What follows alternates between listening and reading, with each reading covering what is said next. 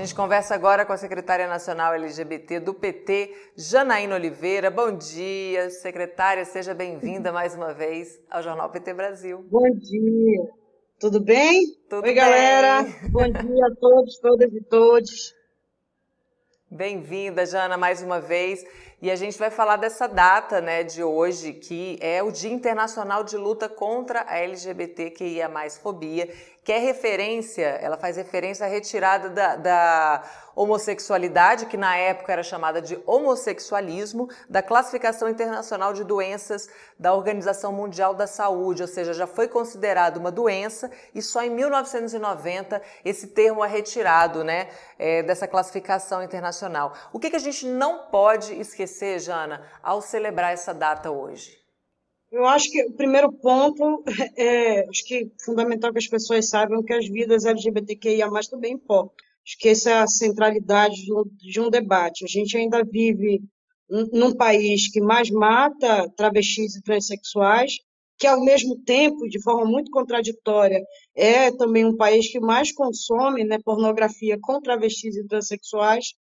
É, é um país que a violência de gênero, de identidade de gênero, da orientação sexual, ela ainda é um, um movedor da violência, mas é que central que a gente debata políticas públicas e ações junto à sociedade para combater setores que se organizam para, partir do discurso de ódio, promover a criminalização de corpos.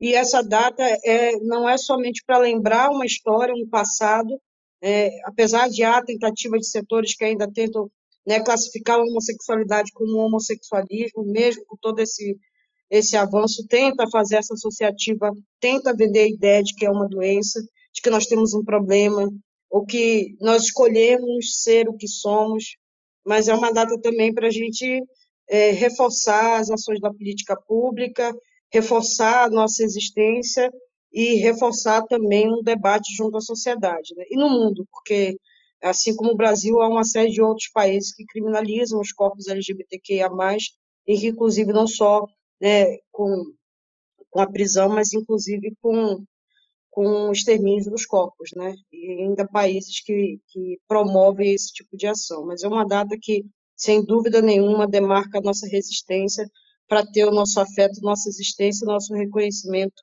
enquanto ser humano, enquanto pessoa dentro da sociedade. Eu queria fazer um registro aqui também, Jana, que hoje a Comissão de Direitos Humanos, Minorias e Igualdade Racial da Câmara dos Deputados promove audiência pública para debater o projeto de lei que torna o LGBTcídio homicídio qualificado e também o, o, classifica como crime hediondo, né? Coloca um agravante também no, né, nesse, nesse, nesse homicídio. E o PL e o pedido de audiência são de autoria da nossa deputada federal Luiziane Lins, do PT do Ceará. Eu queria sua opinião sobre esse projeto de lei num país que lidera os homicídios das pessoas LGBTs nas Américas, né? Aqui na, na, nas Américas, o Brasil é o que mais mata LGBTs e lidera também o assassinato de pessoas trans, só que esse, esse ranking aí é mundial, ainda é mais triste a situação. Primeiro, eu acho que é fundamental a gente falar que os projetos de leis que, que são propostos pela, pela bancada do PT, por parlamentares do PT, elas são. É, infelizmente, tem pessoas que é, ainda não compreendem a importância desse debate a bancada do PT, né, os parlamentares do PT, a deputada Luziane, tem um, são projetos que são discutidos e construídos a partir da participação social, inclusive do diálogo com o movimento social. Então, a partir da necessidade do movimento, pensar projetos que possam ajudar a combater a LGBTQIA mais fobia. E quando o, o, a Luziane apresenta esse projeto, que ele é muito simbólico, que inclusive tem uma carga muito forte do que aconteceu com a Dandara no Ceará, que foi uma travesti que apanhou por horas e depois foi executada, é, desse, dessa barbaridade do crime, mas da ideia também das pessoas compreenderem que elas não sairão impunes, que no, no pleno século XXI não é permitido que as pessoas achem que pode sair impune. E acha isso porque, infelizmente, o judiciário tem sido a ponte para garantir direitos à população LGBTQIA+, buscando né, um comparativo de outro, a própria criminalização da LGBTfobia ela tem uma relação com a lei do racismo, porque o Congresso não consegue dar conta, o Congresso não consegue dar resposta, porque nós temos aí um conjunto de bancadas conservadoras que atuam contra qualquer reconhecimento, não só da nossa existência, mas inclusive o reconhecimento de que a gente não sofre violência. Então, acho que é importante um projeto que criminalize, que dê a devida importância, que não torne as vidas dessa, desse, desse segmento, das nossas vidas, como algo banal. Então, matar um LGBTQIA+, sabe? Tudo bem, é só mais um.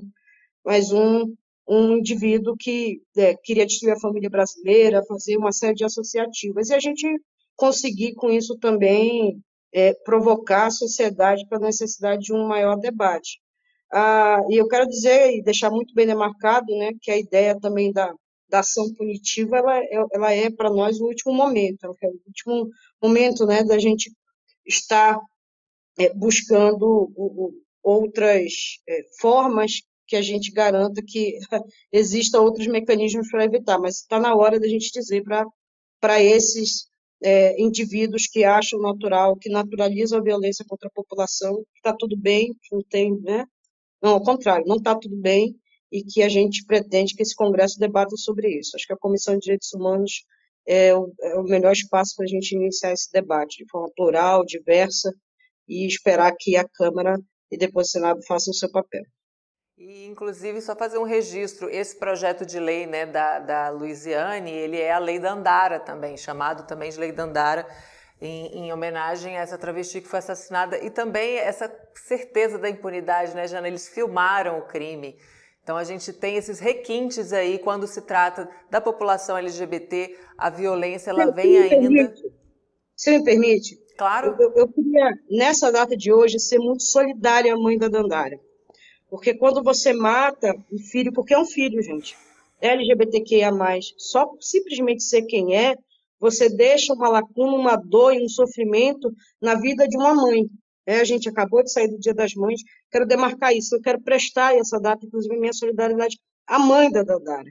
É, apesar da gente, né, sociedade, o movimento social, buscar a responsabilidade daqueles né, que cometeram um crime, é, a dor da perda da filha é essa, infelizmente, a gente não vai poder confortar. Que ela sinta em nós, todos LGBTQIA+, é, filhos que oram, que pensam nela, que cuidam dela, assim como a mãe da Luana Barbosa e tantas outras que, infelizmente, hoje não se encontram mais com a gente. E, Jana, assim, para além da, da punição, quais são os caminhos para lutar contra o preconceito? E aí eu vou emendar também é, com uma pergunta aqui do Alberto Quirone, nosso, nosso espectador. Ele pergunta aqui quais os passos, quais as suas sugestões para a gente educar as crianças e adolescentes a respeito da inclusão também e do respeito. Gente, primeiro eu quero demarcar o seguinte: a gente voltou a viver num país que é democrático. A gente voltou a viver num país em que o Estado brasileiro, que o governo passa novamente a debater a nossa existência, né? Foram seis anos, eu sempre relembro para as pessoas, são quatro do Bolsonaro, dois do Temer, foram seis anos de inclusão e de inexistência dos nossos corpos e, e de toda a extinção da política pública, né?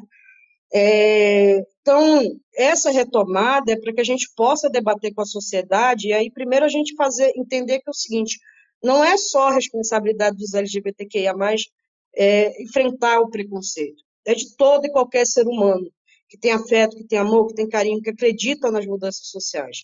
Acho que é importante a, a educação das pessoas no contexto do respeito, mas ao mesmo tempo precisa fazer o enfrentamento, porque hoje o professor em sala de aula, quando ele aborda temas como esse, ele pode ser criminalizado, ele muitas vezes é criminalizado, ele é filmado, ele é chincalhado, ele é ameaçado. Então, uma rede de proteção entre nós para conscientizar essa nova geração e conscientizar a geração que somos na minha geração e outras, é, da importância da gente entender que o afeto, o amor, ela é a existência da vida. Tanta gente defende a vida, mas é possível defender a vida sem entender que o afeto e o amor é a principal existência. Então, acredito que reeducar, fazer esse debate nos, nos ambientes escolares, nas universidades, em casa, no ambiente de trabalho, não achar a piadinha algo natural, porque não é natural. A tua piadinha contribui direto ou indiretamente, em alguma violência, porque aquele que acha natural, né, violentar alguém, agredir alguém, matar alguém, quando escuta essa piada, só tem certeza do seguinte: eu estou certo, essas pessoas não deviam existir entre nós. E, e vai contribuindo. Eu acredito que a gente tem e precisa muito ainda mudar tantas formas de preconceito. Quando a gente ainda fala de racismo, quando a gente ainda fala do machismo, é, é, tem tanta coisa que a gente precisa arrancar dessa, dessa estrutura social que, na minha opinião, ela só é possível com a educação, a educação como centralidade do debate. É, a punição ela tem que ser a última instância, mas a gente precisa que a sociedade entenda que não se trata de, de, privilégio, que não se trata de debater tolerância, não queremos tolerância. O debate aqui é de respeito, de reconhecimento da existência, do direito à vida, do direito a amar. Então, é, todos, todos esses contextos eles são necessários para essa caminhada. O movimento tem se organizado bastante nesse sentido, proposto, proposto política pública, feito muita denúncia internacional, inclusive, sobre outras violações que aqui existem. O caso emblemático da Luana Barbosa São Paulo é um exemplo disso. O movimento hoje aqui, o movimento lésbico aqui em Brasília, se movimentando para debater ainda esse caso que não teve a finalização esperada, e tantos outros. Eu acho que é, se a gente plantar uma sementinha do amor, é, do respeito, de entender que existe uma diversidade entre nós, uma diversidade no, no, amar, como tem uma diversidade na religião, como tem uma diversidade da cor que você prefere, tem tanta coisa. Nós somos uns seres, uns seres humanos tão diversos que a gente não compreender que a violência ela só contribui para tudo aquilo que a gente diz combate, porque todo ser humano diz que não é violento, todo ser humano não deseja o mal do próximo. Então, se a gente não deseja o mal do próximo, a gente precisa debater o assunto. Então, não é converter ninguém, é debater sobre a existência de outros corpos, de outros amores e de outros afetos, para que aqueles e aquelas que possam estar se sozinhos e sozinhas possam se ver, dizer, não, eu não sou a única pessoa que tem vivido esse momento, existem outras pessoas e eu tenho uma rede, e eu vou reforçar a rede de acolhimento, que cuide daqueles e daquelas é, de forma muito fraterna, daquilo que a própria religião tanto defende, né? Essa fraternidade e amor ao próximo. Aqui o Samuel Félix diz que só o amor constrói aqui, Jana. O Breno Almeida diz: minha secretária, grande participação. O fortalecimento da democracia neste momento abre caminho para a retomada da luta com mais energia e organização no PT, liderada por você aqui te saudando o Breno Almeida, Paulo Roberto Carneiro também deixando um abraço grande aqui para você, é, o Tomé Ferreira do Santos Basília, isso aí, Jana, tamo junto. Vic Vitor também te dando bom dia, Brasil sem LGBTQIA mais fobia também aqui, muitas saudações. Tem o pessoal indignado aqui com, com aquele deputado de Minas Gerais que fez aquela aquela intervenção transfóbica no Dia da, da Mulher, e as pessoas também comentando muito a dificuldade dessas políticas, Jana, terem aderência em estados e municípios liderados pela extrema-direita, com um discurso já mais é, é, de, de, intolerância mesmo, né? De, de, de, desejo de extermínio das populações que são diferentes daquilo que eles consideram normal. Pode falar. A, a, intolerância, a intolerância é tão intensa por parte dessas pessoas e são pessoas que dizem o tempo todo que são religiosas, que defendem a família, que lutam pelo bem-estar de todos e todas.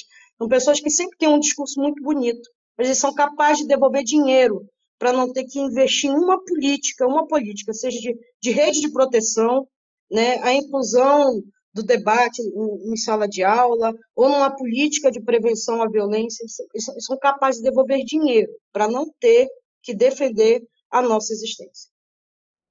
Que loucura. E aqui foi justamente a, a, a denúncia né, do, do Vini Victor sobre a dificuldade né, da gente implementar essas políticas nesses locais. Então é isso, Jana. Eu te agradeço muito a participação aqui com a gente mais uma vez. Eu espero você aqui no estúdio da próxima vez, viu? A senhora tem que vir Ô, aqui amor, mais vezes. Você sabe que eu tenho o maior carinho por você, pelo estúdio, pelo trabalho do TVPT. Para quem não segue, segue aí, galera. Que é o seguinte, legal. Quero agradecer o carinho, as palavras, as contribuições mas dá like, segue a gente, compartilha aqui o TVPT, é importante. É um espaço democrático para debate, para trazer visões e opiniões diferenciadas de um sistema que tenta nos oprimir diariamente. Mas hoje não foi possível, a gente está numa agenda extensa, hoje é 17 de maio. Uhum. É, daqui a pouco é a posse dos conselheiros, quero dizer para as pessoas que o, né, o Conselho Nacional LGBTQIA+, que foi extinto no governo Bolsonaro, Olha. retoma no governo Lula. Então, a participação social como um instrumento central para que o movimento possa está organizado, debatendo, apontando política pública, criticando quando necessário.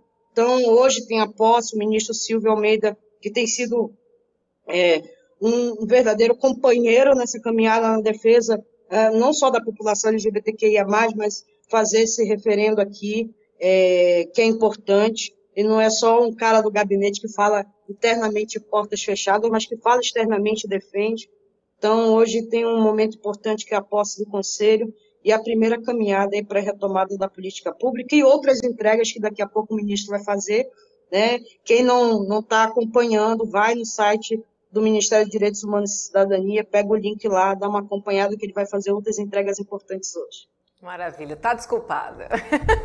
Obrigada, Jana. Parabéns pelo trabalho. A gente se vê em breve. Bom dia. Tchau, tchau.